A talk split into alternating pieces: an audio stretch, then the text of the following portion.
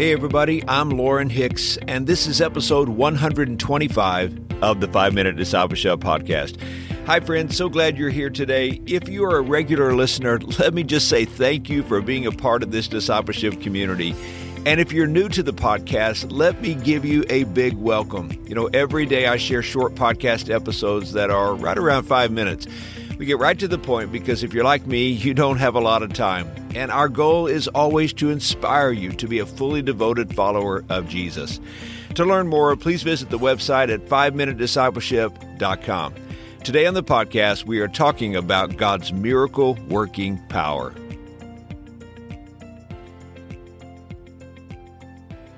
When my dad was a child, he and his family attended a church in Fort Worth, Texas called Northside Assembly.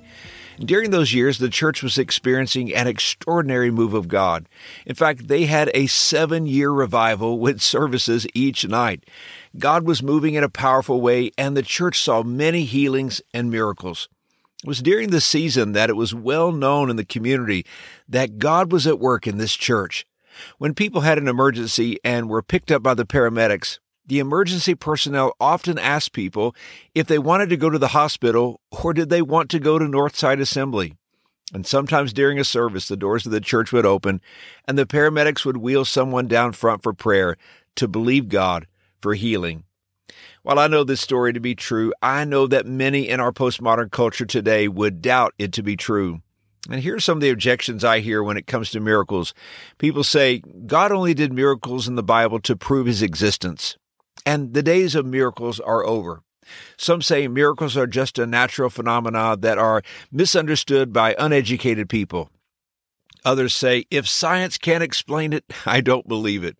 Other people would say unexplained wonders are just simply coincidences. But what about you? Do you believe in miracles? Where do you stand? For me, I believe God answers prayer, and I believe He still performs miracles. I still believe there is power in the name of Jesus. And since you're listening to this podcast, it's likely that you also believe in the power of God. If you believe the Bible, you know our God is more than capable of doing miracles. In fact, the entire book is filled with miracle stories. The more pressing question for us is Does God do miracles today? And the answer to that question is yes. I believe Hebrews chapter 13 verse 8 to be true that Jesus Christ is the same yesterday and today and forever. What is a miracle? Well, a miracle is an extraordinary event taken as a sign of the supernatural power of God. Some would say that's impossible, but consider for a moment what man can do. A few decades ago, we would have said many things that we see today that that would be impossible. For example, an airplane can transport hundreds of passengers nonstop from Los Angeles, California to Beijing, China, traveling at a cruising speed of 560 miles per hour and land safely. We have video conferences that can enable people on different continents to engage in face to face conversations. Think about your mobile phone.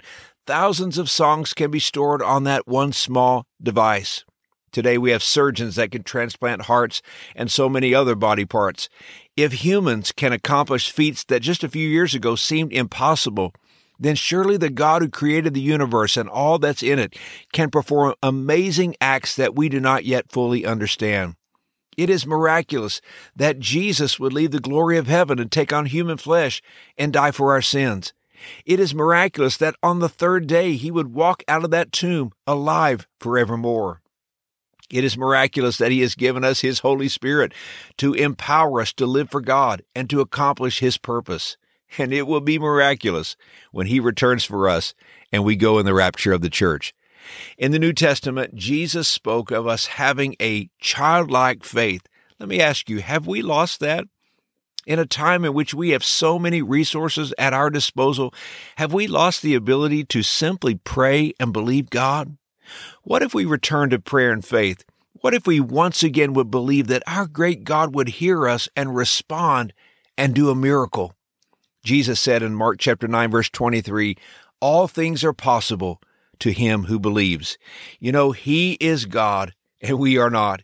He can break into our world at any time he chooses to do things that we cannot explain.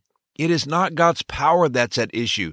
Our struggle is in understanding how, when, and why God works.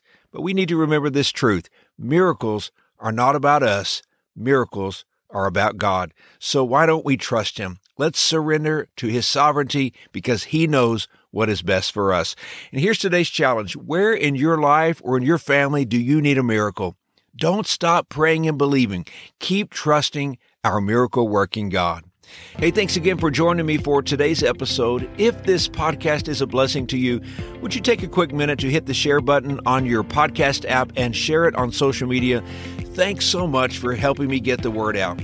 Have a great day, everybody, and until next time, let's continue on our journey as followers of Jesus.